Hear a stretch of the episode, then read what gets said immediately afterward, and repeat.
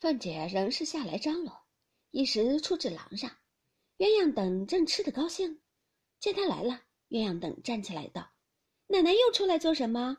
让我们也受用一会子。”凤姐笑道：“鸳鸯小蹄子越发坏了，我替你当差，都不领情，还抱怨我，还不快斟一盅酒来我喝呢？”鸳鸯笑着忙斟了一杯酒，送至凤姐唇边，凤姐一扬脖子吃了。琥珀、彩霞二人也斟上一杯，送至凤姐唇边，那凤姐也吃了。平儿早剔了一颗黄子送来，凤姐道：“多倒些姜醋。”一面也吃了，笑道：“你们坐着吃吧，我可去了。”鸳鸯笑道：“好没脸，吃我们的东西。”凤姐笑道：“你和我少作怪，你知道你脸儿爷爱上了你，要和老太太讨了你做小老婆呢。”鸳鸯道：“ 去。”这也是做奶奶说出来的话，我不能亲手抹你一脸，算不得。说着赶来就要抹，凤姐央道：“啊好姐姐，饶我这遭吧。”琥珀笑道：“冤丫头要去了，皮丫头还饶她？你们看看她，没有吃了两个螃蟹，倒喝了一碟子醋，她也算不会懒酸了。”凤姐央道：“好姐姐，饶我这一遭吧。”琥珀笑道。冤丫头要去了，平丫头还饶她。你们看看他，没有吃了两个螃蟹，倒喝了一碟子醋，他也算不会懒酸了。平儿手里正掰了个满黄的螃蟹，听如此奚落他，便拿着螃蟹照着琥珀脸上抹来，口内笑骂：“我把你这嚼舌根的小蹄子！”琥珀也笑着往旁边一躲，平儿使空了，往前一撞，正恰恰的抹在凤姐儿腮上。凤姐儿正和鸳鸯嘲笑。不妨吓了一跳，哎呦了一声，众人撑不住都哈哈的大笑起来。凤姐也禁不住笑骂道：“死娼妇，吃离了眼了，祸么你娘的！”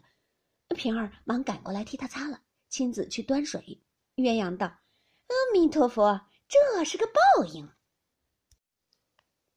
贾母那边听见，一叠声问：“见了什么这样了？告诉我们也笑笑。”鸳鸯等忙高声笑回道。二奶奶来抢螃蟹吃，平儿恼了，抹了他主子一脸的螃蟹黄子，主子奴才打架呢。贾母和王夫人等听了也笑起来。贾母笑道：“你们看他可怜见的，把那小腿子、旗子给他垫子吃也就完了。”鸳鸯等笑着答应了，高声又说道：“这满桌子的腿子，二奶奶只管吃就是了。”凤姐洗了脸走来，又服侍贾母等吃了一回。黛玉独不敢多吃。只吃了一点儿夹子肉就下来了。贾母一时不吃了，大家方散，都洗了手，也有看花的，也有弄水看鱼的，游玩了一回。王夫人应回贾母说：“这里风大，才又吃了螃蟹，老太太还是回房去歇歇罢了。若高兴，明日再来逛逛。”贾母听了，笑道：“正是呢，我怕你们高兴，我走了又怕扫了你们的兴。”既这么说，咱们就都去吧。回头又嘱咐湘云，别让你宝哥哥、林姐姐多吃了。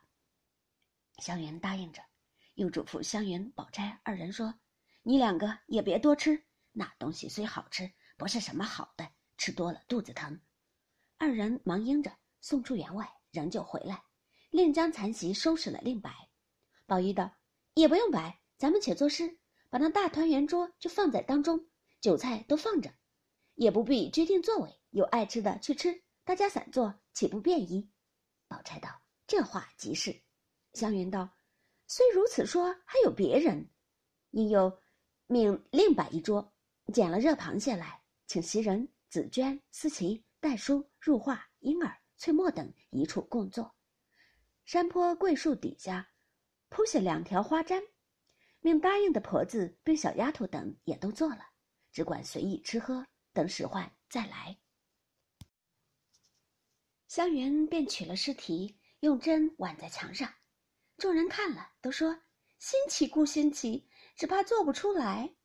湘云又把不限韵的缘故说了一番。宝玉道：“这才是正理，我也最不喜限韵。”林黛玉因不大吃酒，又不吃螃蟹，自令人多了一个绣墩，倚栏杆坐着，拿着钓竿钓鱼。